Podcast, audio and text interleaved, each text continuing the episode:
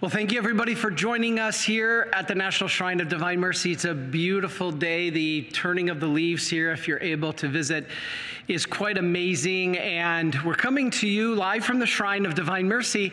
And today is a very important topic, um, one of the most significant in human history, and the salvation of billions of souls at risk or stake or in the balance. This talk today is on Martin Luther. Now, we're not here to condemn anybody. We're here to give pure factual teaching. Anything I say here, you can easily reference. I just went through a bunch of my notes, working with our theologians, and compiled so that you don't have to spend weeks doing research, but can listen to this talk and get an idea of what who Martin Luther was and what his teachings were and how that differs from the church. And especially, if you saw the slide, versus Saint Therese. It's actually quite fascinating. So let's begin with a prayer in the name of the Father, and of the Son, and of the Holy Spirit. Amen. Heavenly Father, we ask you, send the Holy Spirit down upon us and, pl- and through the intercession of Saint Therese to be able to open our minds and hearts and to keep the souls to the truth of your church. And we ask all this through Christ our Lord. Amen. In the name of the Father, and of the Son, and of the Holy Spirit.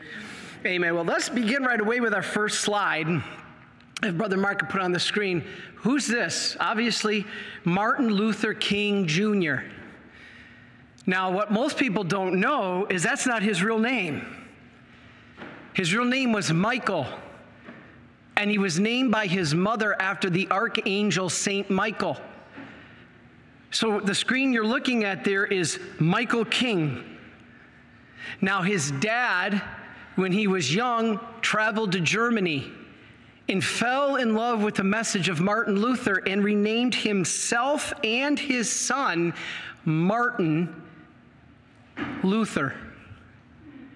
So this is Martin Luther King, Junior So he was named after him, and it wasn't even his real name. So I thought that's interesting to start with that fact, because what it shows is that Martin Luther has influenced millions of people. Now we're going to talk about how. All right, let's look at our next slide. Here's Martin Luther. He was born uh, as a peasant um, in Germany in fourteen eighty-three, okay? His father was a miner, like my great-grandfather was, um, was a miner from Croatia up in the Minnesota mines, and he was actually murdered. Uh, my grandfather grew up an orphan because he was trying to form labor unions. And what this father did of Martin Luther was wanted his son to pursue a career in law, specifically canon law, but it never happened. You want to know why? A severe thunder, so he was all set. He was studying law, canon law, and a thunderstorm hit. And it was so terrified him. This shows the fragile nature that he was. This storm so terrified him to such a degree that he vowed to God that if he survived the storm, he'd become a monk. I mean, I think we've all done that at one time or another. Lord, just get me through this calculus test, and I promise I'll become a priest. You know, so no, that, I mean, we've all done it, but that's not a true calling. So the very origin of his calling is questionable. It was because of a thunderstorm. So that's the first thing that we have to call into question. Now, in fifteen oh five, then, he joined the Augustinians. This is one of the original monast- um, monastic communities in the church for a life of prayer, study, and fasting. And he did become a priest. But here's where it started to get messy. All right, he came to believe that he had to earn his salvation by his own efforts. And this is what Protestants still accuse us Catholics of. His misunderstanding has pervert, what do you call it, a per, um, per, persevered to the present day. Perdured, I think is the word. All the way to the present day, this misunderstanding. This is not what us Catholics teach. Yes, there's a rule of good works, but we're going to explain that. Now, the more he tried through prayer, fasting, and good works, the more unacceptable to God he felt himself to be. Why? Because he failed. This is scrupulosity, though. Be careful. You know how many times I have failed on a winter morning wanting to get into a cold shower, and I turn the shower on cold and it's freezing, and I'm like, okay, I can't do it, and I turn the hot water on. Don't let that, because you fail in great penances, think that God doesn't accept you. That was this whole issue. It's a shame that the whole church shattered because of a misunderstanding. Now, there's more to it, and we'll start talking about that. Now, his um, own personal study of Saint Paul, however, he was looking for a way out of this trap. And so he started studying Saint Paul, and he read Saint Paul. This is the danger of your own interpretation. This is why we need a magisterium, because he began to interpret Paul in his own way, and he began to believe that the righteousness of God, which Paul wrote about, especially in Romans one seventeen, referred to the righteousness by which the sinner is graciously justified by faith alone, not by works, even though the book of James says faith without works is dead. Okay? So we're going to talk about that. Now, this understanding or misunderstanding transformed his life. He now found peace, saying, now I can not worry about sin. I mean, in one sense, you can understand that. He found peace with God through just saying it's only faith. Now, the medieval commentators actually really didn't disagree with this. See, this is the, this is the interesting thing. The Catholic view is not that different. So what, what are we talking about here? Okay, we are all saved not by our own efforts. The Catholic Church agrees to that. But there's a difference where Martin Luther says faith alone, which the Bible doesn't say that. He, Martin Luther added the word alone. We'll talk about that. Catholics believe we are saved by grace. And how do we get grace? The Bible tells us. The sacraments. All right, now, we're all saved by grace, by God's, by God's righteousness, not ours. God's righteousness does not condemn us, wants to save us. So we Catholics, we are saved by grace. We are not saved by faith alone or Bible alone. That's not in the Bible. The Bible does not say you are saved by faith alone. Father Chris, yes, it does. Romans three twenty-eight. You are saved by faith alone and not by works. That's not what Romans three twenty-eight says, even though every time I'm challenged by it, I'm told that's what it says. It doesn't. The original language of Romans three twenty-eight says you are saved by faith. It does not say the word alone. Martin Luther added it, and not by works of the law. You kind of forget that little part. Martin Luther kind of forgot that little part, works of the law. We Catholics believe that. So when you're challenged on Romans three twenty-eight, you are not, you are, excuse me, you are saved by faith alone and not by works. We shudder, we put our head in the sand like an ostrich. Your answer has to be, well, first of all, that's not what Romans three twenty-eight says. Firstly, Romans three twenty-eight says you are saved by faith and not by works of the law. We believe that. All right, now, Catholics, all right, saving faith for us has to be a living faith like it was for the Jews. Belief in God to the Jews wasn't just, I believe in God and professing it with your lips. It was living it in your actions. So a saving faith has to be a living faith. And a living faith is shown by your good works, by your good works, not of the law, works of love. See, it's I can't get over the fact that this whole splintering and shattering of the church and the perhaps loss of billions of souls all came from something so close that was misunderstood by this gentleman. It's amazing. Grace causes good works. The grace of God, if it's active in us, we will do, we will love our neighbor. Doesn't it say in the Bible, the two great commands, what? Love God and love your neighbor, but I don't believe in good works. Well, then what is love your neighbor? Love your neighbor is good works. Jesus commanded it, love God, love your neighbor. Well, I don't believe in good works. Well, then how do you love your neighbor? Just saying I love you? Saying is empty promises. I could tell you all day long that I love you, but when you call on me or you you you you come to me and I'm not there for you, does that really show love? It shows in our will. Our words are just words. Our actions are our will. Love is an act of the will. You've heard me say this before. So grace causes the good works. Simple as just loving your neighbor. Good works doesn't cause the grace. Grace causes the good works. This is the, you want to know the whole difference between Protestants and Catholics? And God bless them, they accuse us Catholics all the time. You think you're going to earn your way into heaven. You think your works are going to get you into heaven. It's all because they think we think our works are going to get God's grace. What we really believe is the opposite. God's grace gives us the ability to do God's will through good works. So it's flipped. What we really believe is not what they think we believe. And so what we believe is it is God's grace that allows us to do good works, and good works is needed because Jesus, Paul says, if you do not love your neighbor, you're a liar. Okay, this is fascinating stuff. Okay, so here's the point. We can't manage saving faith on our own. We can't just profess it.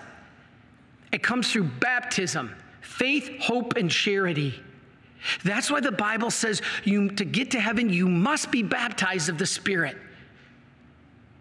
That's how you get faith. It's not just proclaimed in your words. Faith is a grace given at your baptism. Faith, hope, and love. We need those. Those are supernatural theolo- theological virtues. Now, we need the aid of grace, but then we must cooperate. Do you think any baptized people go to hell? Certainly. Why? I thought you just said, Father, that was the grace to get to heaven. It is if you cooperate with it. Do you think anybody who says, I profess Jesus Christ as my Lord and Savior, has never committed a mortal sin, didn't repent, and may be lost? Of course they are.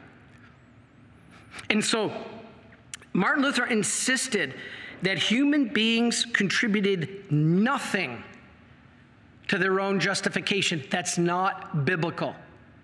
You must cooperate with the grace God gives you. Paul says right in the scriptures, licentiousness, envy, lust, these people will not inherit the kingdom of God. We just read it in the Mass a couple days ago.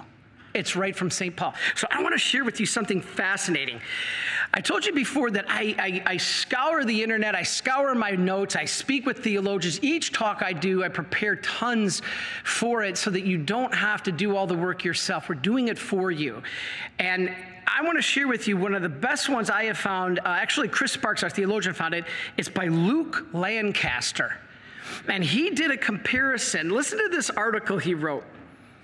The scruples of Martin Luther and Saint Therese. They both had scrupulosity. They both feared God. Only one of these two famous figures overcame scrupulosity and a crippling fear of God in a healthy way. Martin Luther, Saint Therese. Let's look at this. All right, so here's the next picture.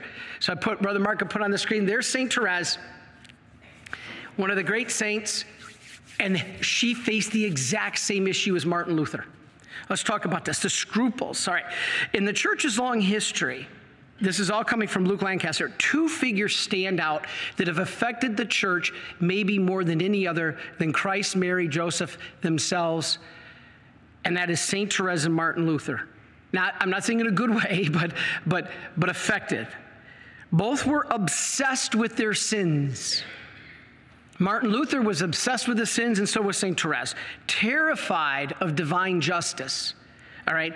They were doubtful that they could ever earn God's love. Both of them were the same, the exact same. But their paths diverged greatly once they learned about church teaching. All right? One threw the church into turmoil and brought devastation to the whole world, while the other attained eternal glory as a great saint. These are the words of Luke Lancaster. What led Luther to promote that faith to the exclusion of human works is what saves? Uh-uh. It seems to be found in Luther's life and personality.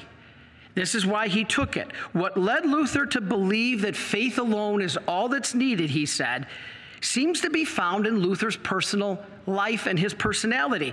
He was a monk in a monastery, ridden with anxiety, trying to gain peace by living a Catholic lifestyle, and he wasn't finding it. How many of, our, of you out there are facing anxiety or depression? Like, I just can't stop sinning. I give up. I quit. I'm going to go to the New Hope Church down the street. You know, a very close personal friend of mine in high school, she was meant the world to me. I haven't talked to her in years. Found out that she left the Catholic faith. She's now at some New Hope Church. And it's devastating because she was the strongest Catholic, never missed Mass. Whenever there's an internal turmoil, we want to run because we hang our head and say, I just can't do it, so I'm going to go find someplace that doesn't make me feel guilty. No. This is a classic misconception of church teaching and Catholicism. It's not Catholic guilt. All of you have heard the term. Well, then, Father, how do you break out of this? Then what do I do if it's not Catholic guilt? I'm supposed to hang my head in penance. No, let's talk about what Saint Therese did. Fascinating. Now, Martin Luther, before we get to Therese, he wasn't at peace. He thought every action was sinful and he could not obtain God's favor. Sound like some of us? He would go to confession every day, sometimes even for hours. Please don't do that to the person behind you in the confessional line. Please don't do that. Scrupulosity. Okay? He said, as a monk, I thought salvation impossible when I felt the concupiscence of the flesh. That is, any evil movement, meaning action or thought, whether it be lust, anger, or envy against another person. He believed that just having temptation was sinful. I hear that all the time in the confessional.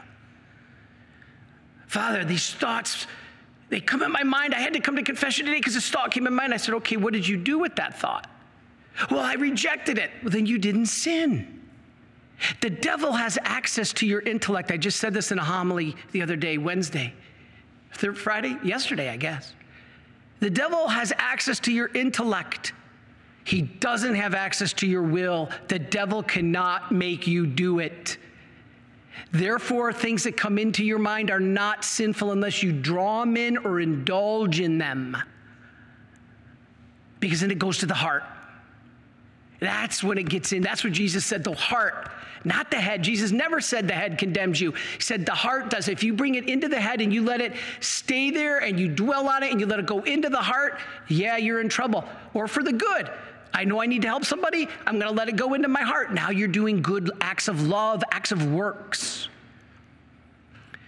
So she believed just the, te- or Martin Luther believed just the temptation was condemning him to hell. Jesus faced temptation. It's not. It's not. That would mean Jesus sinned. All right? This anxiety is what's called scrupulosity, and it's what psychologists call obsessive-compulsive disorder. Obsessive-compulsive disorder. We all know it, right?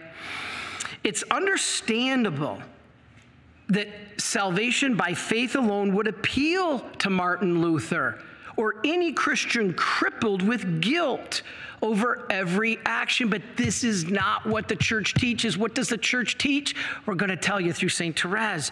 Luther thought he could find passages in Scripture to back him up. So what did he do? He went right to the book of Paul, the writings of Paul, and he said, Romans one seventeen, the righteous shall live by faith. Well, yeah, we agree to that. Then he went to Galat- uh, Romans three twenty-eight. We just said this. A man is justified by faith alone and not by works. No, it's not what it says. It's by faith and not by works of the law. We believe that. What about Galatians two sixteen? He pulled that one out. A man is not justified by works of the law. But again, you have to add the law. We believe that too. We don't believe you're justified by being circumcised. That's works of the law, or washing your hands seven times. But through faith in Jesus, that's Galatians two sixteen, we believe that. That doesn't go against church teaching. It's misinterpreted. Notice that these are works of the law. He, the Bible never says or condemns good works. Paul says you need good works. James says works without faith without works is dead. So this is the difference.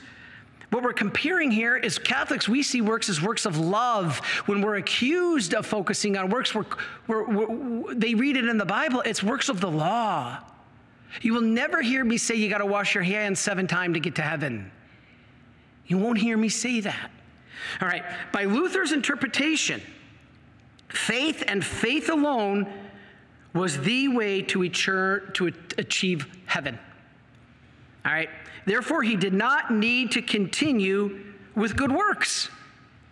This is a grave mistake.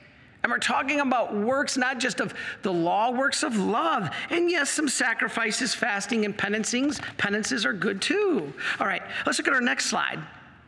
So what about faith alone? That's what the slide says. Sola fide.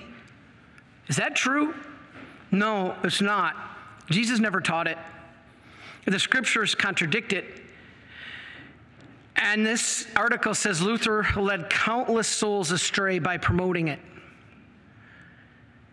If only he could have found Saint Therese first.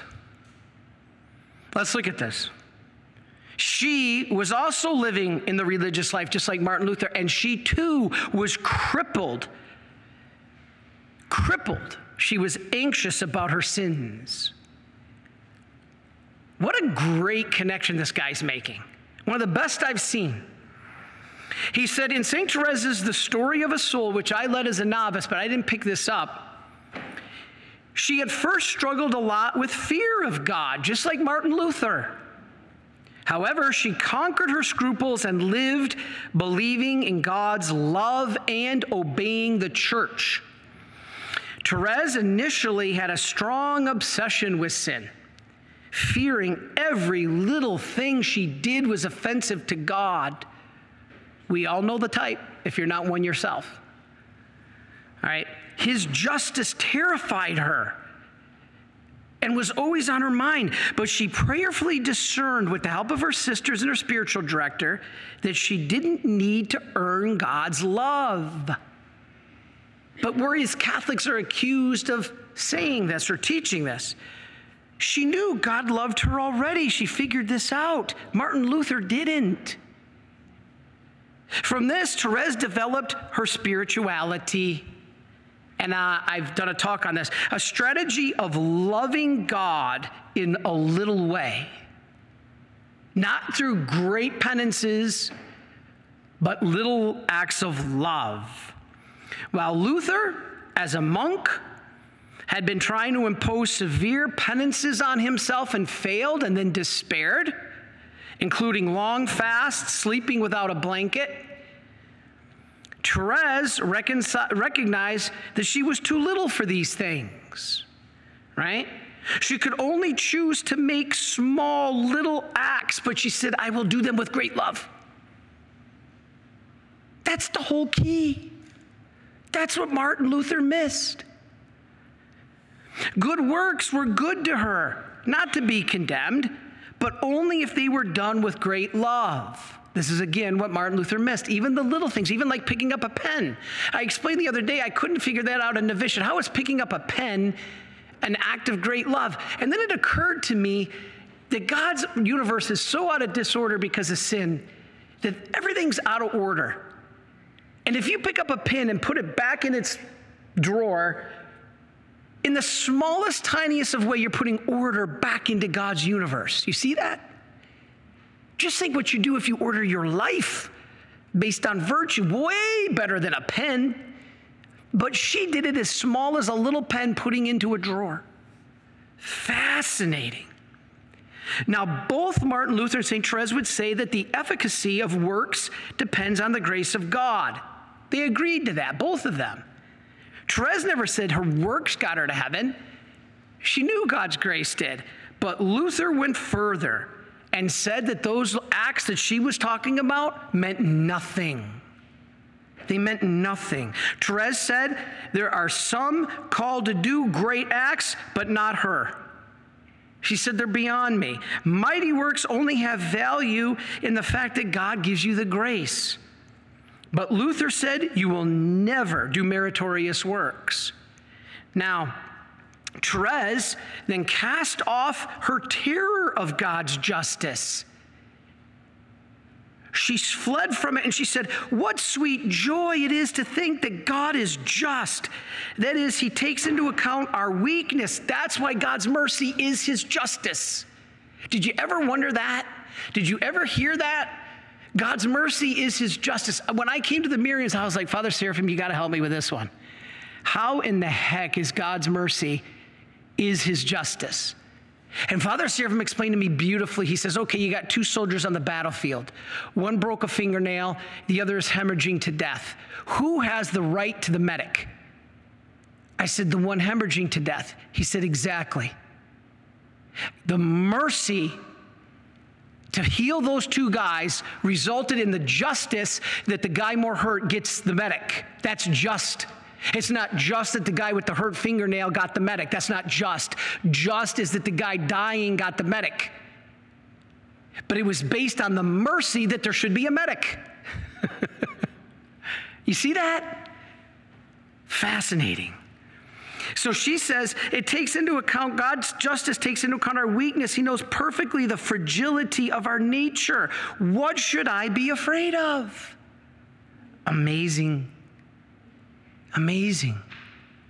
And so all of this is so powerful. Although she knew that God, and you know, I want to interrupt here by saying, please, when I'm talking about today, when I say Protestants, I'm not talking about all Protestants. I always get condemned for this. I'm talking about, in general, the split from the Catholic Church, what I lump into Protestants. There's forty thousand different denominations now.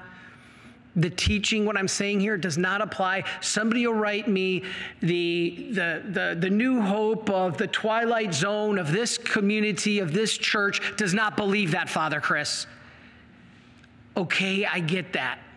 I'm not trying to say that, but in general, this is the, the concepts. Okay, so although Saint Therese knew that God took sin seriously, all right, it's not a freedom to sin like Martin Luther wanted to try to justify.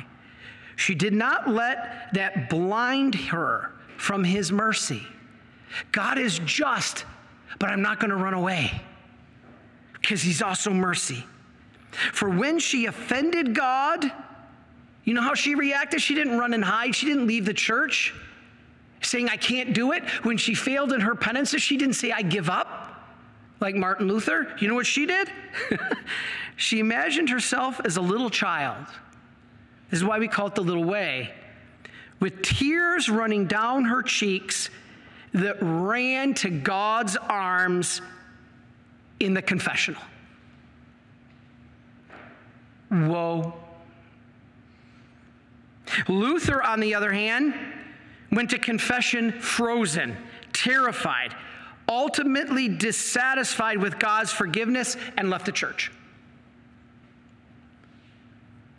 Interesting. Now, this is not to say that God excuses all sin on account of people's weaknesses. That's not what Therese said. She knew that God is just. She said, if a man doesn't repent of his sins, then he will get God's justice. Luther, however, obsessed over God's justice. He didn't let God's mercy in, feeling as if none of good works would ever be sufficient. Hmm. Therese knew that God was merciful and pleased with just her desire to love him. You know what? If you got nothing else, if you got nothing else You fail every time you get next to your coworker. You lose your patience every time you get in that traffic jam. If you fall in chastity, every struggle you have, even if you got nothing, say to God, at least I desire to please you. Even if I fail over and over and over and over, just the desire. You know, there's a funny story, and I don't know if theologically if this is correct, so please take this with a grain of salt. There was a story of a priest. We are not allowed to give absolution in the confessionals. This only happened to me one time as a priest. If somebody refuses to try to change, try to change. So the story was, this priest was in the confessional, this young teenager or young adult came in and confessed his sins, and the priest said, okay, then, you know, are you going to try to change? He said, Father, I can't. I know I'm going to do it again. And the priest said, hmm, well, we don't always succeed, but will you at least try? And the guy said, Father, I'm not going to lie to you. I'm only here because my mom's pushing me into the confessional here. I can't give up my girlfriend. I can't do it. I've tried. I'm too weak. I, I, I, I, I'm sorry. I, I can't even try. I'm too weak. And the priest went, hmm, and I can't really give you absolution if you can't even try. And the guy says, no. And he says, are you sorry that you did this? And he says, well, not really, because I enjoy it so much. And the priest is now really scratching his head. And he says, okay, are you at least sorry that you're not sorry? And the boy said, yeah, that I definitely am. Now, I'm not saying this is theologically correct, but you get the point. The point is that God even sees our desire. If I'm in that confessional every day because I keep falling, but I have the desire, Lord, I don't want to offend you anymore. I'm trying, I'm trying. You don't think God sees that? That's the beauty of it. Okay, so let's keep finishing. Saint Therese, just a beautiful example. Sorry I get so worked over this, but it's just, it is so much in my heart, this, this example and what's happening in our world today, turning away from our faith. It's, it's unreal. All right, now, she knew that God was just, and she knew. So Therese imagined her, okay, here's what it is. She desired to love God, even imperfectly, through her prayers, her confessions, and her fasts. Little good works. Let's look at our next slide. Her good works. The little way. I did a whole talk on this. If you missed it, there it is. There's a picture of it. Saint Therese of Lisieux, Follow the Little Way. It's a talk I did, I think it was last year. And you can find it on YouTube. God says that her little works would make God smile more tenderly at her, to see her as his little daughter. Wow. Her works stem not from fear, but from a heart overflowing with love. That's the Catholic way. All right. She represents the true Catholic teaching on salvation, which Luther never understood. That's why he left. You know, Protestant theologian R C Sproul, this is a Protestant now, recounted this after studying Martin Luther. Quote, he had such a fear of the wrath of God that early in his ministry, somebody put this question to him. Brother Martin, do you love God? You know what he said?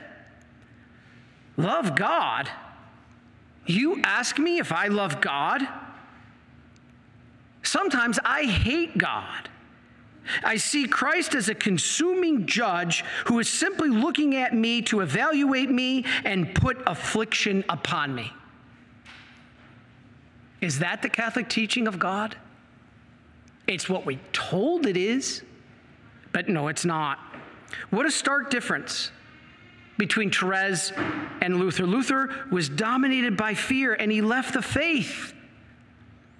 Therese wanted only to please her loving Father, God the Father, and this got her to heaven as a saint.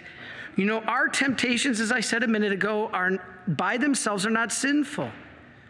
This point is often misunderstood, and it's a major difference between Catholic and Protestant theology. All right, let's go to our next slide. What is this? Oh, that's moguls on a ski course, Father. Actually, that's snow-covered dung. Snow-covered dunghills. This is how Martin Luther described mankind. Whereas the Catholics believe through confession and grace we can be transformed, Martin Luther says we're never transformed. We're always a pile of crap. Sorry for the language. Pile of dung. God just sprinkles snow over it. That's not what the Bible teaches. Let's look at this. We are not a snow-covered dunghill. Most Protestants, again, not all, not all, consider concupiscence. What is concupiscence? That's our tendency to sin since the original sin. Our, our tendency to be lazy, to be selfish, to be lustful, to be gluttonous, to be greedy. That's concupiscence, our tendency. Many Protestants, not all, believe that that itself is sinful because of Martin Luther. Martin Luther was tormented for many years by his inability to overcome his fallen nature. He found peace only in the thought that man is a depraved being and cannot avoid sin. The gospel tells us, go and sin no more. Why would Jesus tell us something? Now, are we going to fall? Yes. But we have to see what God has commanded us to do, and the more we strive for it, the less we will sin. So Martin Luther and other reformers were convinced that even our good works are nothing but sin themselves. How could good works be sin? Well, I guess if you have a personal, like you're doing good works because you want your picture in the paper. This doctrine is known as total depravity, and it is accepted, as I said, by many Protestants. In this view, man's only hope for salvation is confessing his faith and believing in God and Jesus as his personal Lord and Savior. It's a start, but it's far from the finish line. Faith, he said, covers over filth of whatever sins may have corrupted my soul. I'm a pile of dung. And that dung will never change. I'm always going to be dung. And God just sprinkles a little snow over it. No, we believe in the sacraments that they can actually transform us. Well, Father, my husband goes to the sacraments and he's certainly not transformed. You gotta cooperate with the grace. This is the key. This is a far cry from the Catholic understanding of forgiveness, this snow-covered dunghill in which Jesus, we believe, wipes the sin completely away through the sacraments, especially confession. We are transformed. Hmm. Luther's teachings skewed this understanding of the relationship between faith and works. Listen to a couple quotes. This is from Luther, Luther's Works, volume twenty-nine, page one twenty-six. It does not matter what people do. Really? It does not matter what people do. Well, sorry, but that's not what it says in the Bible. It only matters what they believe. No, that's not in the Bible. Not everybody who says, Lord, Lord, will enter the kingdom of God. Matthew twenty-five says, you did not care for my, the least of my brethren, you did not care for me, away with you into the eternal fire. This is not scriptural. Let's look at our next slide. Listen to this one. This one blows me away. Be a sinner and sin boldly. What? This is a quote. Martin Luther, be a sinner and sin boldly. Now, he does follow up by saying, but have stronger faith and rejoice in Jesus Christ, who is the victor of sin, death, and the world. Do not for a moment imagine that this life is the abiding place of justice. Ah, uh, yeah, it is. Sin must be committed. What? Sin must be committed. Sin cannot tear you away from him. Yes, that's true, if you cooperate with the grace to come back to him and repent. Sin cannot tear you away from him, even though you commit adultery a hundred times a day. Hmm. And commit as many murders. This is from a letter from Luther in fifteen twenty-one. Whoa, it's kind of interesting. Luther's words, we just read, they're shocking. They're shocking to us Catholics, and they undermine our understanding of free will. And this is why the Calvinists behind the Lutheran movement rejected free will. They said, you're predestined for heaven or hell. You can't do anything about it. That's not Catholic teaching. All right? If the way we act is not within our control, then what the heck are we doing? Then what the heck's the purpose of the Bible? If the way you act is not in your control, then what is the purpose of the Bible that is telling us to be good and avoid evil? Thomas, Saint Thomas More considers Luther's denial of free will to be, quote, the very worst and most mischievous heresy that was ever thought upon, and also the most maddening. Wow. The danger of once saved, always saved, having this belief, is that it causes a disconnect between how one lives and what one believes. They gotta be together. That's what the Jews taught. If it is impossible for me to overcome sin, and I don't have the ability to control my decisions, and through my faith, I'm assured of salvation, then what keeps me from living a completely duplicitous life that Jesus warned against? Don't be duplicitous like the Pharisees. They say one thing and they do another. Wait a minute, this is exactly the message of Christ. The Pharisees said one thing, they did another. What did Jesus rail against the Pharisees? Jesus railed not against the weakened sinner who hung his head down and said, I'm sorry. Jesus railed against the Pharisees who said one thing and did another.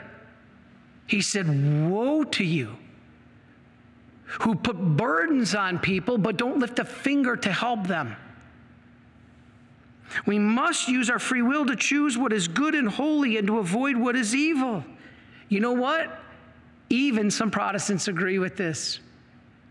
In nineteen ninety-nine, the Joint Declaration of the Doctrine of Justification, signed by both the Roman Catholic Church and the Worldwide Lutheran Federation, and by the Methodist Church in two thousand six, said this. Let's look at our next slide. We Roman Catholics and Protestants of the Lutheran Church believe and confess that by grace alone, in faith in Christ's saving works, and not because of any merit on our part, we are accepted by God and receive the Holy Spirit, who then renews our hearts while equipping and calling us to do good works.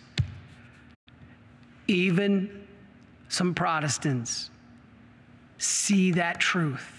Fascinating quote. All right, there was another article I want to talk about. This is from William Most, and this was talking about Lutheranism.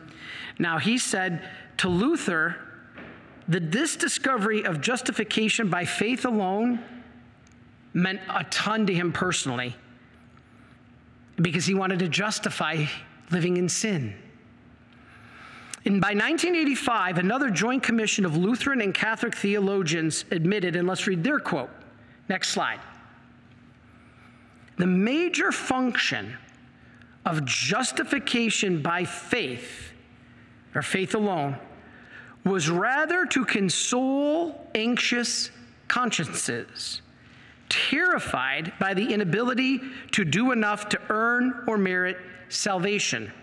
The starting point for Luther was his inability to find peace with God. He was terrified in his own conscience. That was quoted by Lutherans oh, maybe there is hope for us to come together. This is why Luther left the church. Everybody says Luther left the church because he was selling indulgences. We'll get to that in a moment. No, Martin Luther didn't leave because we were selling indulgences, and we'll talk about that. He said that he couldn't belong to a religion that said he was going to hell because he couldn't confess every sin he ever committed. Okay, I can't either. I can't belong to a religion that told, would tell me that if I don't confess right now every single sin I've ever committed, I'm going to hell. I agree with Martin Luther. The problem is, that's not what the Catholic Church teaches. What does the Catholic Church teach about forgotten sins? Now, don't have selective memory. You just kind of want to forget about a sin. No, if it's there, confess it. But the church teaches if you honestly do a good examination of conscience, and that's a requirement, just don't be gabbing in the confession line, listening, reading your cell phone, and then quick run in and confess your sins. You got to do a good examination of conscience. If you really do reflect on your days and your and your life, and you, you think of your sins and you confess every grave sin you can remember, you are forgiven even if you don't remember them all. Martin Luther never knew this. What a shame that he left the Catholic Church for a misunderstanding. He thought he was, the church taught he was condemned to hell because he couldn't remember every sin to confess it. That's not what the church teaches. All right? This is not church teaching. He was scrupulous that he was constantly in mortal sin. Justification by faith for him meant it made no difference if he sinned mortally all the time or not. So it was his way out. He thought, I'm constantly living in mortal sin. And you know what? Don't be scrupulous. I, in the confession, I, I, I've said this before, but I, I'm pretty good at picking when somebody confesses. I always ask them, now, have you confessed this sin before? Uh, yes, Father.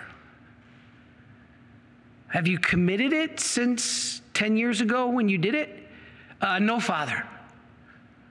You don't confess it again. You don't need to. If you do, you're showing you don't trust that God has forgiven you. Trust that God has forgiven you. Powerful.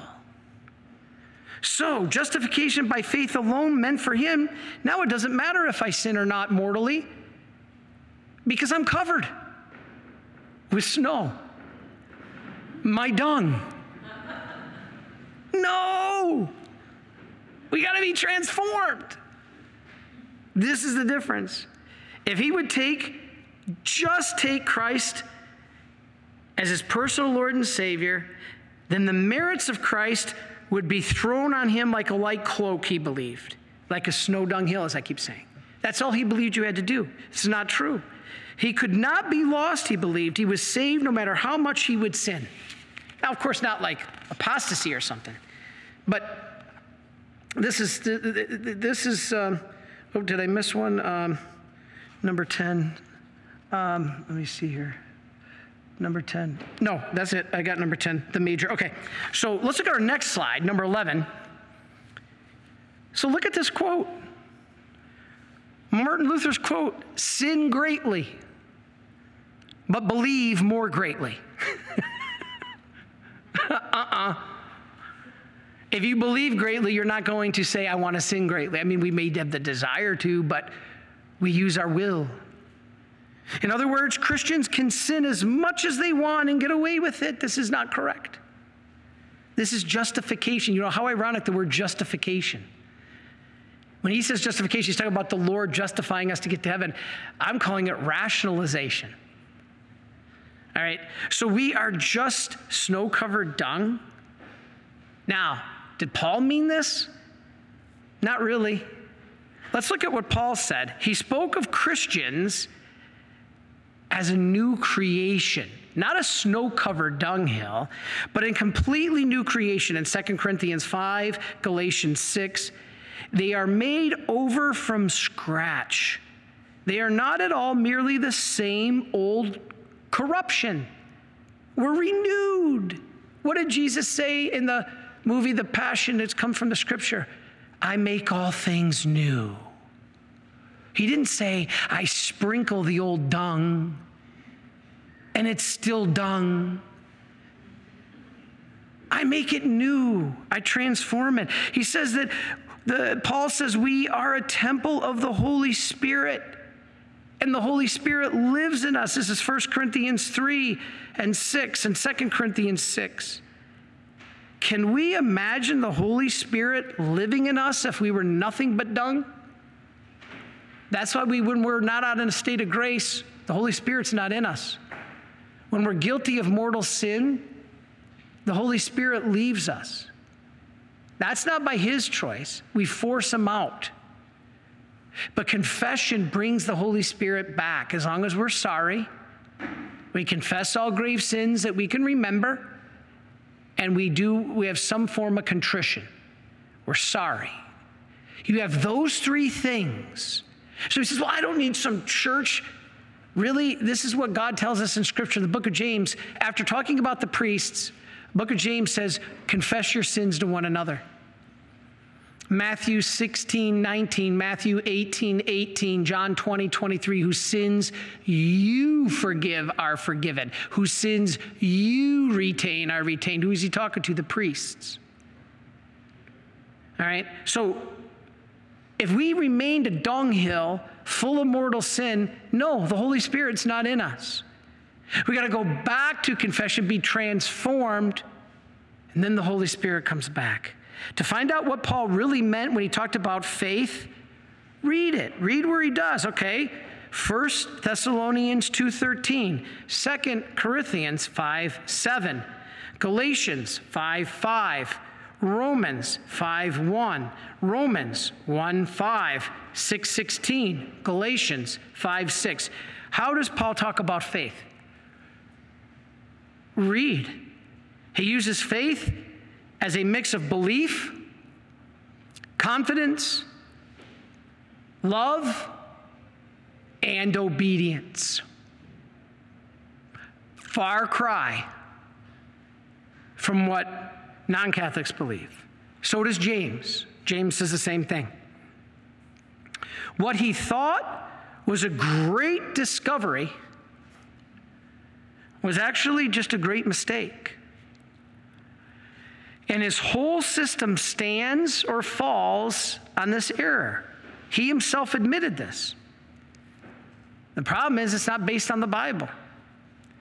The Bible is clear. Faith itself includes obedience to God's commands. Paul says it. And obedience is a good work. So good works are important. Yes, not because they earn your way into heaven, but because God's grace that comes to you through the sacraments results in you doing good works. You see that? All right, let's go on. Sola Scriptura. Next slide. This is, this is a favorite one. This is another pillar of Luther's position, Scripture alone.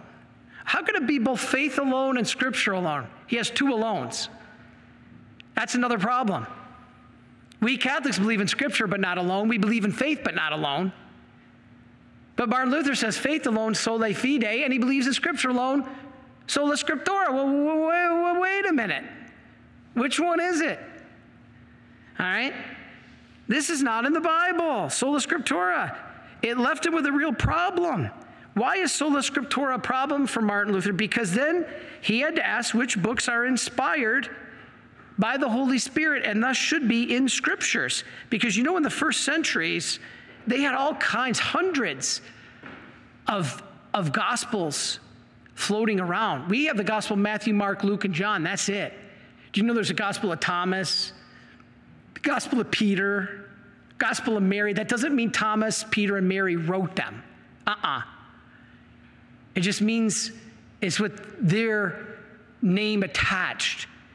And so how could Luther know which one of those Bibles or Gospels are inspired by the Holy Spirit? If you put them all in, you wouldn't have, you wouldn't be able to fit them in a book. So who determined Matthew, Mark, Luke, and John were the ones that were inspired and the others are not? Guess what? The Catholic Church. All right. His answer? Well, if a book preaches justification by faith alone, then it's inspired. Otherwise, it's not. Well, the problem is none of them did. None of our Bible books teach us this. Okay, if Martin Luther is correct, that any book that preaches faith alone is inspired in the Holy Spirit, it should be in the Bible. Guess what? I'll write one tonight. I'll write a gospel tonight saying faith alone, and according to Martin Luther, that's got to be in the Bible. Come on. There's no logical reasoning to that. Any book that has faith alone is inspired by the Holy Spirit and should be in the Bible. Again, I'll write one tonight. I'd like to have a book in the Bible. The Gospel According to Father Chris. Come on. That's ridiculous. All right, so as a national, um, okay, this is interesting. At the National Baptist Convention in nineteen ten, Gerald Burney Smith reviewed every way he could think of to determine which books should belong in the Bible out of the hundreds and hundreds and hundreds. And he found every attempt insufficient. You know the conclusion he finally came to? He said there's only one way.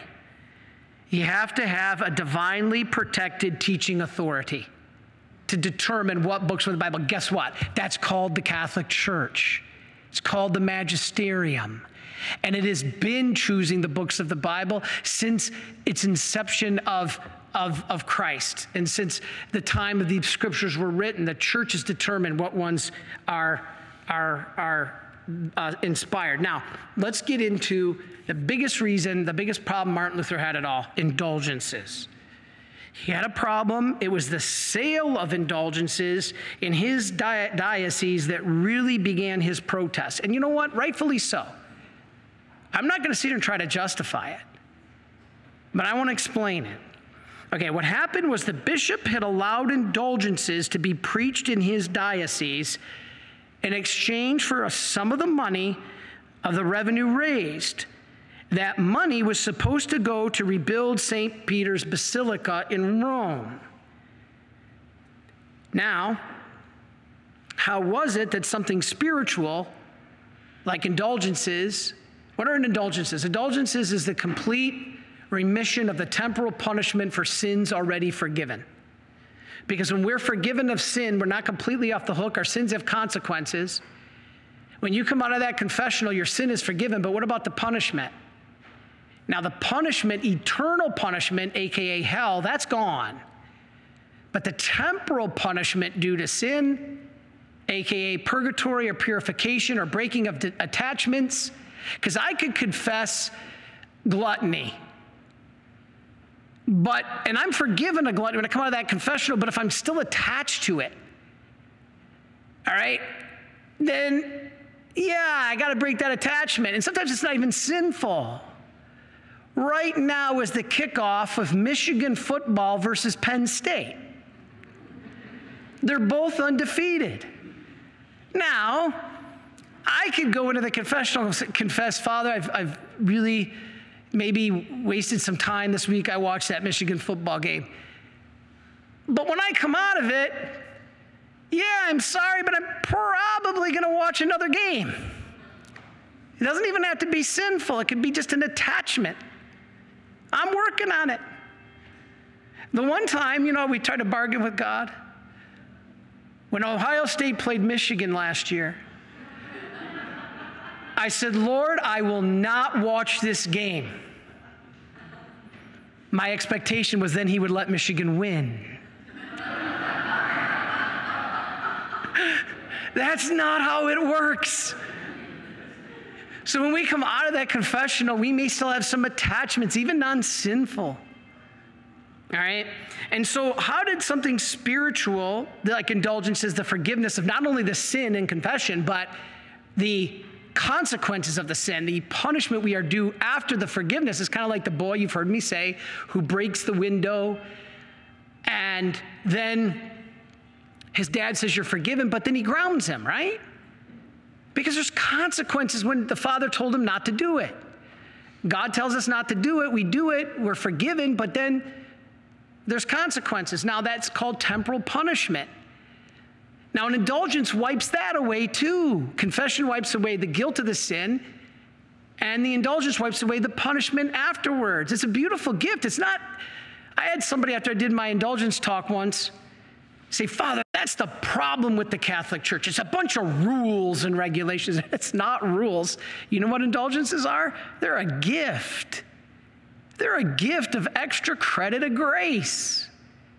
Amazing. But how did they come to be sold? That was the problem.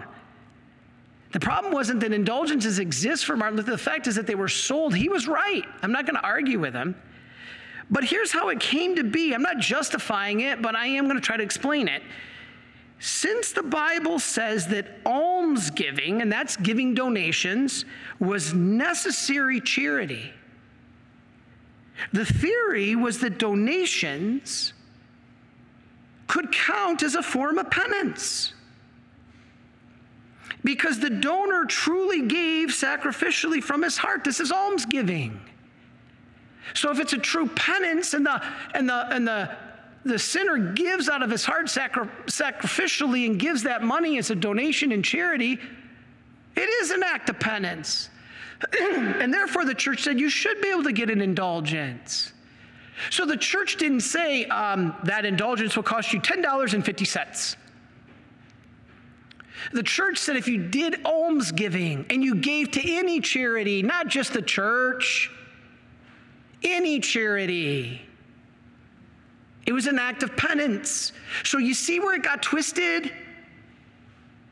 So an act of almsgiving, which is giving a donation to a needy, the Bible says is needed charity. We have to do it.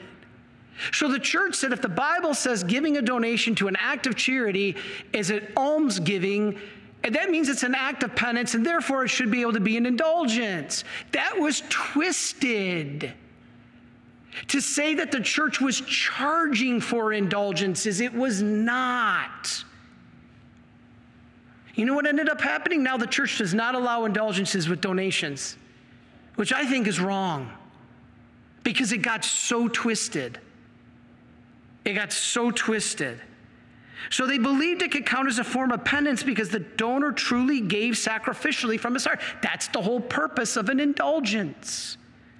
Unfortunately, the practices became understood to be buying remittance for punishment, buying your way into heaven. How many times as Catholics have we heard this? It's misunderstanding. Now, I'm not saying it wasn't abused. If a priest did, and I heard there were two in history that they know of, that says this indulgence cost you this much money, hand it over, then yeah.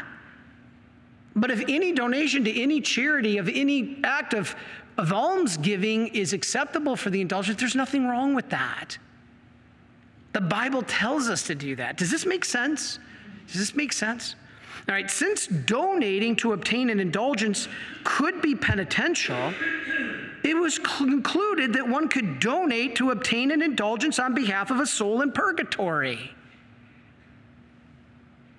I think that's amazing. In the popular mind, however, you were buying an indulgence. And you were told if you didn't give money to the church, you wouldn't get to heaven. Misconception. Such a petition was not supposed to be that way. It was not supposed to be automatically, and even today the church doesn't teach, just because I go through the actions of an indulgence doesn't mean I automatically get waived of all sin and punishment. I have to have the right heart. I have to be in a state of grace. I have to have no attachment to sin, even venial. This was the good intention of the church that was misapplied, imprudent, but well-intentioned. But the black eye we have gotten from this, I could do an entire series on it. We are guaranteed infallibility in the church regarding faith and morals, but we are not guaranteed impeccability. We are not promised that we won't have priests and bishops make mistakes. That's not part of infallibility. Infallibility is the teaching chair of the magisterium that is protected by the Holy Spirit. So Luther was right to be concerned about this, but totally misgot the intention. All right? Luther was right to be concerned, but they were. This was not church teaching. Church teaching was not to hand me money and then your soul gets to heaven. No. Indulgences do not ensure one's salvation. All right? Performing the external work of an indulgence, like contributing money in this case, does not automatically free a soul from purgatory, nor do indulgences free one from the guilt of sin. That happens in the confessional. It frees you from the punishment.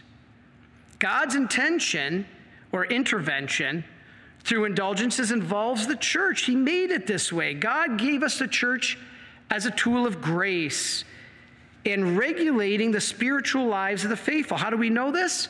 Matthew sixteen, eighteen. This is powerful. All right, last little bit here. God gave us the church to get to heaven. Let's watch a quick video on Martin Luther. Okay, let's watch it. And I'm sorry, you know what I did again? I did it again. Um, I have a video, and this is not watching the video, my mistake. See my video on this topic. It's, sorry, Brother Mark.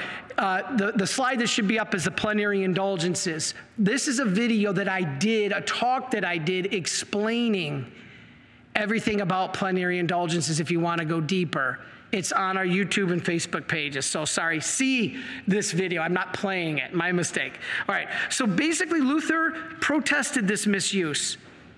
Rightfully so, but at what cost? At what cost? That's a big price to pay, risking the salvation of billions of souls because of a misunderstanding on selling versus donating. In fifteen seventeen, then, he published the ninety-five Theses in protest. But soon he went way beyond just those simple protests. He quickly mixed his position with unjustified doctrinal innovations and what's been described as bullheadedness. My way, you have to accept, he said. He attacked the papacy and called it the Antichrist. And he envisioned himself as the head authority. Can we sense a little pride here?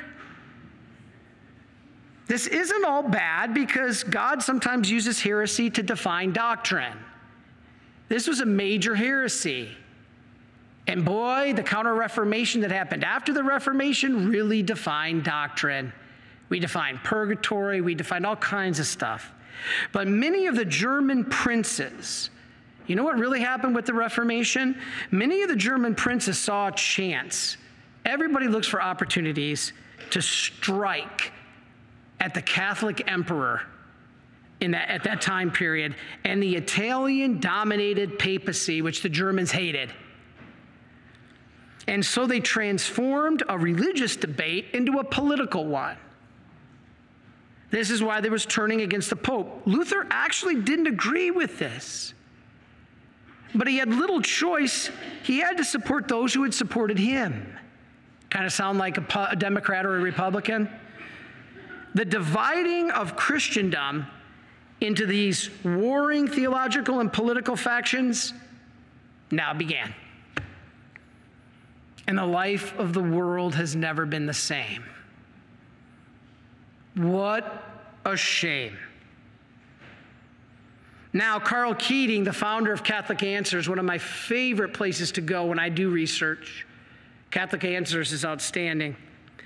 Um, let's look at our next slide.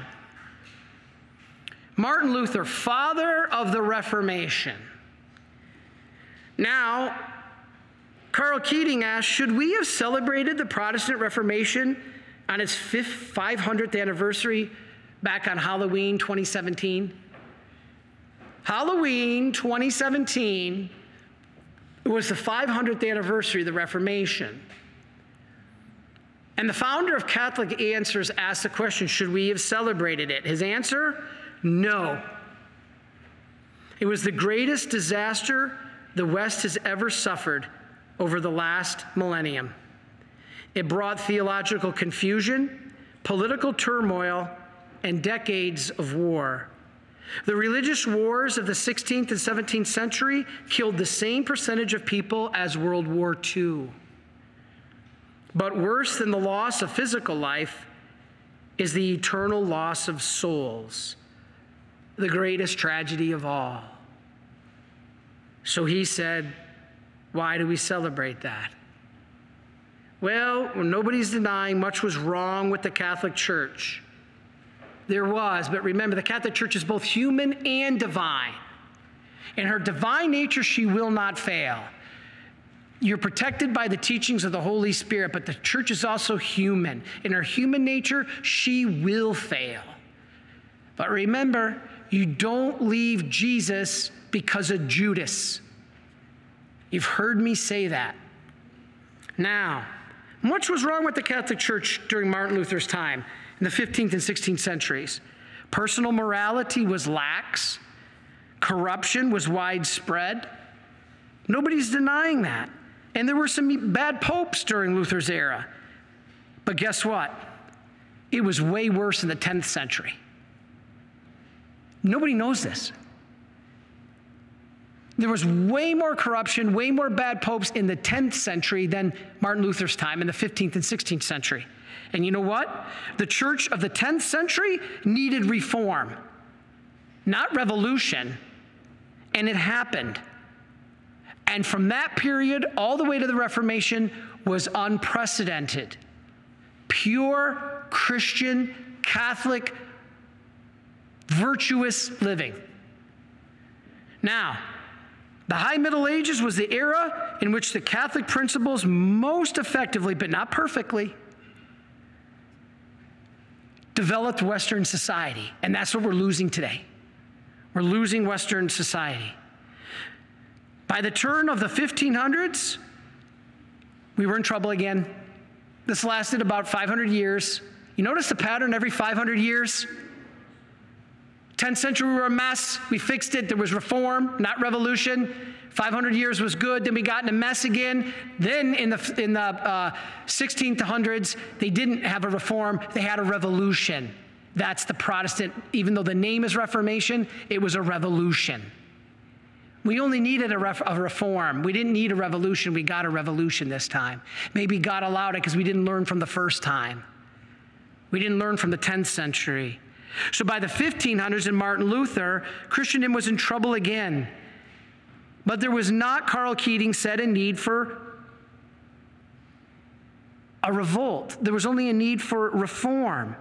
There was a need for reform. And the Reformation, he said, despite its name, was not a reform. It was a revolt, a denial of everything of Christ's church. It did not make church more of what it should have been, one and united, as Paul tells us. It made the church fracture into a forty thousand pieces. Is it better to shatter something into one hundred thousand pieces or to glue it back together into one nice piece? Instead of gluing it together, together in one nice piece, which Paul talks about, the church is one, it was thrown on the floor and shattered into forty thousand pieces. How can this be better? Well, that's what happened. All right, so we're getting close to the end. Hanging in there, guys. False principles led to false principles. Protestantism was grounded on these wrong principles. Most of all, your own interpretation of Scripture. Just the Bible tells you whatever you want it to say. I've had people tell me, well, I interpret the Bible that I can kill somebody. Well, that doesn't go too far. Once you accept the principle that there is no human connected authority to which you must be following in mind and action, aka the magisterium, divinely protected, you're free to use personal rep, uh, interpretation at will. You can make it say whatever you want. And, and, and that's not Scripture. And in fact, you could take this concept beyond Scripture. It extends to the whole of religion. There's no end to reinterpreting my own way. You know, this is interesting because teaching keeps changing. There is no objective moral truth anymore. There's forty thousand different Christian religions that all believe something different, or they'd be the same religion. You know, the Anglican Church, that broke off from the Catholic Church. Then you know the Methodist Church, that broke off from the Anglican Church. You know the holiness churches, those broke off from the Methodist churches. And you know those churches broke off into thousands of more. Splintering isn't the answer. John seventeen twenty-one says, they all may be one and should be one. Instead, it's, they've all become many. And they all disagree. One man's private interpretation gets reinterpreted by another man, and then that interpretation gets entire, uh, reinterpreted by another. Remember that commercial from the eighties? And so on, and so on, and so on. This is what we're doing. The problem is there's no more objective moral truth to, to be the foundation. Well, I interpret it this way. Then somebody comes in, reads my writing, and says, well, I interpret it this way. Then somebody comes in and reads their writing and says, well, I interpret it this way. Pretty soon you have forty thousand of them.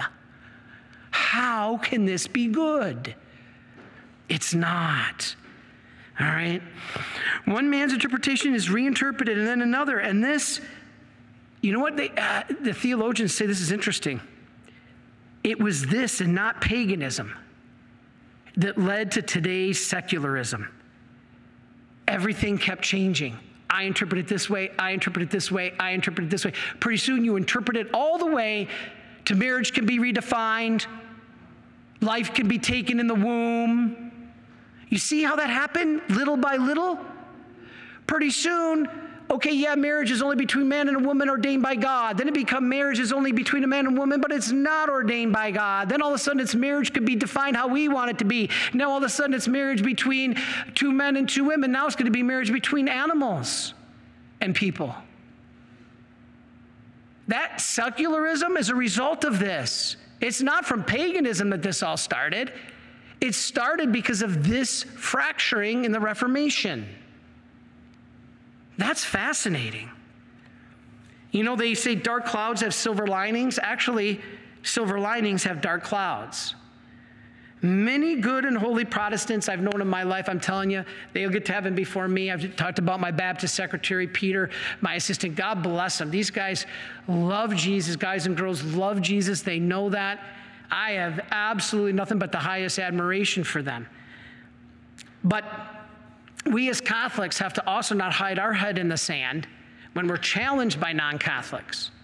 We have to understand that Christ established one church, Matthew sixteen eighteen, and there was only one church for fifteen hundred years until Martin Luther. There was only one Church of Christ for fifteen hundred years. I guess you could say the schism in ten fifty-four, perhaps. But there was only Catholicism or orthodoxy together. They believed in the sacraments and whatnot until Martin Luther. Now, does anybody really believe that Jesus would say, you know, I'm going to come to earth to start a church, which he did, but I'm going to get it wrong for fifteen hundred years until Martin Luther gets it right? Eh, not sure you want to follow that. Did Christ really get it wrong until Martin Luther got it right? Last page.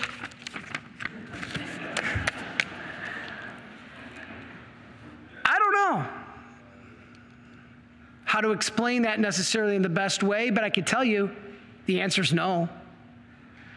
The current canon of Scripture was developed at the Council of Rome in three eighty-two A D under Pope Damasus, and then Damasus, and then was codified. That included all seventy-three books of the Catholics of the Bible today, Catholic or non-Catholic, um, or I should say the Catholic Bible. Then this canon was repeated at the councils of Carthage and Hippo in three ninety-three and three ninety-seven A D. But then Luther removed seven books, Maccabees, Wisdom, Judith, Tobit. He removed them and considered them that were, had always been considered canonical, inspired by the Holy Spirit since the beginning of church history. fifteen hundred years later, he simply removes them. Really? He rejected Hebrews. He rejected the book of Revelation. Is this the guy that really millions, hundreds of millions of people want to follow? I just raised the question. I'm not saying he didn't have some good points, the abuses and things like that, absolutely. But now when you get into the theology, you got to be really careful. He called the Epistle of James an Epistle of Straw, because James two fourteen through twenty-six conflicted with his personal theology on good works. Really? You're going to go with a guy in the fifteen hundreds, or you're going to go with fifteen hundred years of church teaching through the magisterium established by Christ? He also added the word, as we said, alone in Romans three twenty-eight. He also added the word only in Romans three twenty. And in Romans four fifteen, he also inserted the word alone. Now, I'm running out of time, so I can't show the video.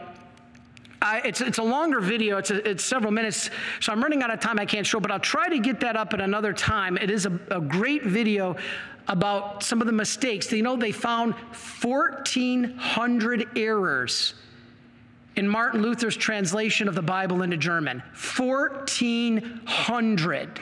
He didn't know Greek. He had li- limited knowledge of Hebrew, and he's translating the Bible? Now, I'm not condemning him. I think his heart was in the right place. But we got to go and ask ourselves, is this who we want to follow? Okay? fourteen hundred errors, saying that you can't dispute me. This, I'm just summarizing the video. The video basically has quotes of him saying, I've said it, that's the way it is. I changed scripture, that's the way it is. You're going to have to deal with it. Eh.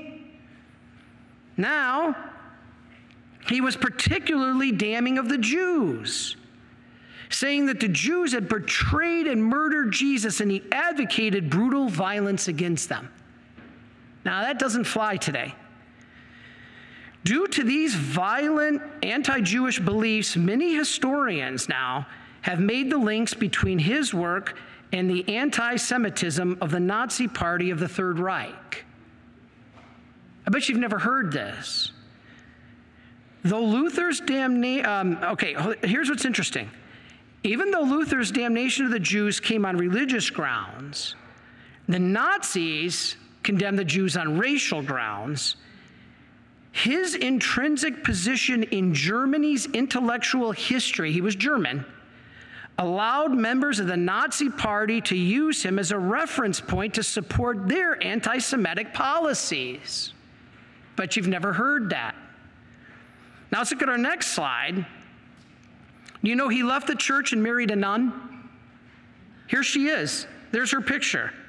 He smuggled her out of the convent in a fish barrel.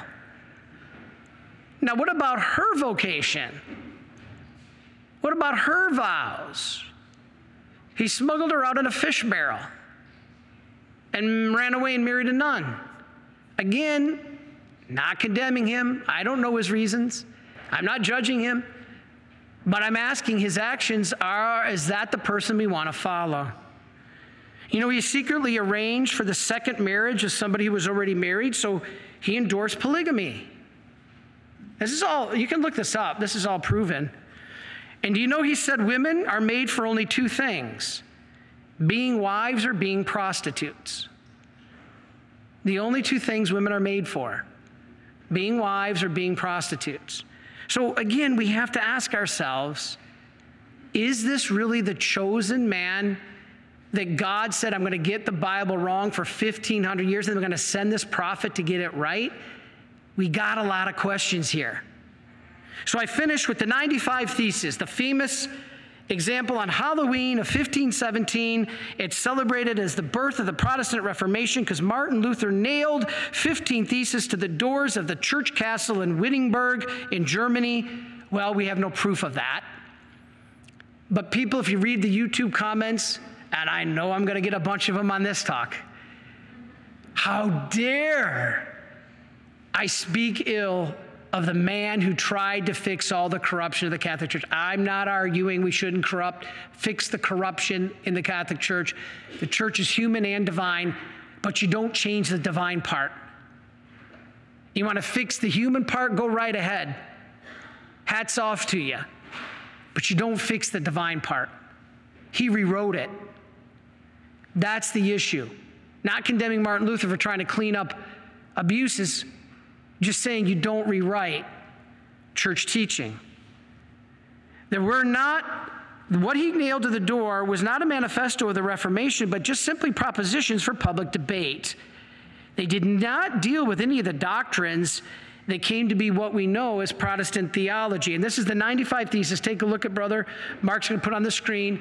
This is Martin Luther nailing the ninety-five Thesis to the door. But again, we have no historical proof of this. Okay, we don't know if it really happened.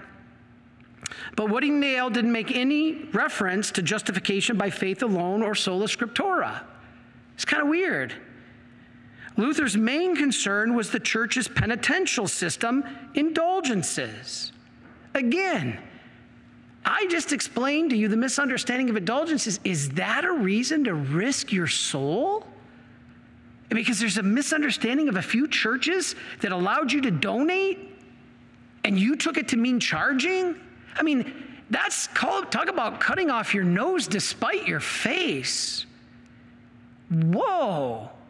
I mean, that's like going to twenty-five years of prison for eating the last piece of pizza that you thought was yours and ended up being your coworkers. Mea culpa. I won't do that again, but to go to prison for twenty-five years for misunderstanding? Whoa. The church's response was in the papal bull of fifteen twenty by Pope Leo X, Exsurge Domini. Even when we recognize the need for reform, this does not mean that we should separate from the communion of the Catholic Church, as John told us, setting up our own version of the church. I can't say it enough. We don't leave Jesus because of Judas. Not all the ninety-five theses were bad, however. People don't think this either. People think that these are just the top ninety-five evils of the Catholic Church. They weren't. It comes as a surprise to many, but many of them agreed with church teaching. They were just points of public discussion. The church rejected some of them, and others they didn't. So there is this split today that even Martin Luther didn't intend. For instance, his position, and this is where I truly will finish, Mary and the Eucharist. How about this quote? I always like to read this quote and say, who said this? Who said this? We are all children of Mary. Mary is the mother of Jesus and the mother of us all. If Christ is ours, his mother is also ours. She, the lady above heaven and earth. Here passes the woman who is raised far above all women, indeed above the whole human race. No woman is like unto thee. Thou art more than an empress or a queen, blessed above all nobility, wisdom, and saintliness. This is about Mary. We are children of Mary. Who said that? Martin Luther.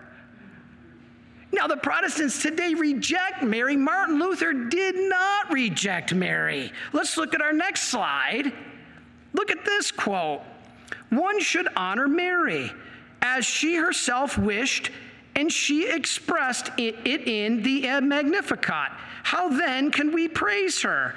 The true honor of Mary is the honor of God. The praise of God's grace, Mary does not wish that we come to her, but through her to God. That's Catholic teaching. So when anybody says today, oh, every Protestant, I reject Mary, well, say Martin Luther didn't. Martin Luther said to honor her. You know, it's rumored that he prayed the rosary to the end of his life. I know some people will dispute that, but that's that's what's said. And he believed in the Eucharist. In that video I couldn't show, it talked about how he believed in the real presence of Christ in the Eucharist, not a symbol. It is rumored that, that Martin Luther even said, it is easier to live as a Protestant, but it is better to die as a Catholic. How about that one? But we don't know for sure, but it makes a lot of sense. You know, Benedict the sixteenth said, don't just see what divides us, see what we have in common. We just listed a bunch. I know I was a little rough here, pointed out a lot of faults in Martin Luther, a lot of misteachings, but you know what? He honored Mary. He believed in the Eucharist, and he believed in Scripture. Let's focus on that basis of commonality and not all the division. Let's understand the division. That's why I gave the talk I did here today and why we're Catholic, trying to defend our Catholic faith. But we bear, most of all, the common thing is we bear the witness to Christ. God bless you. I had some other slides I want to show. I, I guess I will show one. Please become a Marian helper. Visit m i c prayers dot org and receive all the graces of our masses, prayers, rosaries, penances, just like you were a Marian priest or brother. And lastly, um, if you're in the South Carolina area, I know that this, this video will be timed, but for the next couple weeks, if you watch it, I'll be in South Carolina in Greenville on October twenty-eighth and twenty-ninth. I'm speaking on the twenty-ninth, which is just two weeks from Saturday today. Please join us. If you would like, the information's there on your screen, m e conference s c dot net, or email peter james at marian dot org. Whew, you got all that? Praise be to God. Praise be to God. And through our beautiful church, may many graces be upon you. The Lord be with you. May Almighty God bless you, the Father, the Son, and the Holy Spirit. Amen. Go in peace. The talk is ended. Thanks be to God. Thank you, everybody. Please follow or subscribe to this podcast to receive the latest episodes and updates. If you have been blessed by this podcast, I invite you to leave a review. Reviews greatly improve our podcast ranking and will help spread this podcast to other people throughout the world. Are you enjoying this podcast? I invite you to listen to more shows brought to you by the Marian Fathers of the Immaculate Conception. Join us daily for enriching spiritual content, which will help you on your journey with Jesus Christ. Simply visit Divine Mercy Plus dot org for a complete list of our shows. That's Divine Mercy Plus dot org. Are you a Marian helper? Join our Spiritual Benefit Society and start sharing in the graces of all the daily masses, prayers, and good works of Marian priests and brothers all over the world. Sign up is free and easy. Simply visit m i c prayers dot org. That's m i c prayers dot org. Thank you, and God bless you.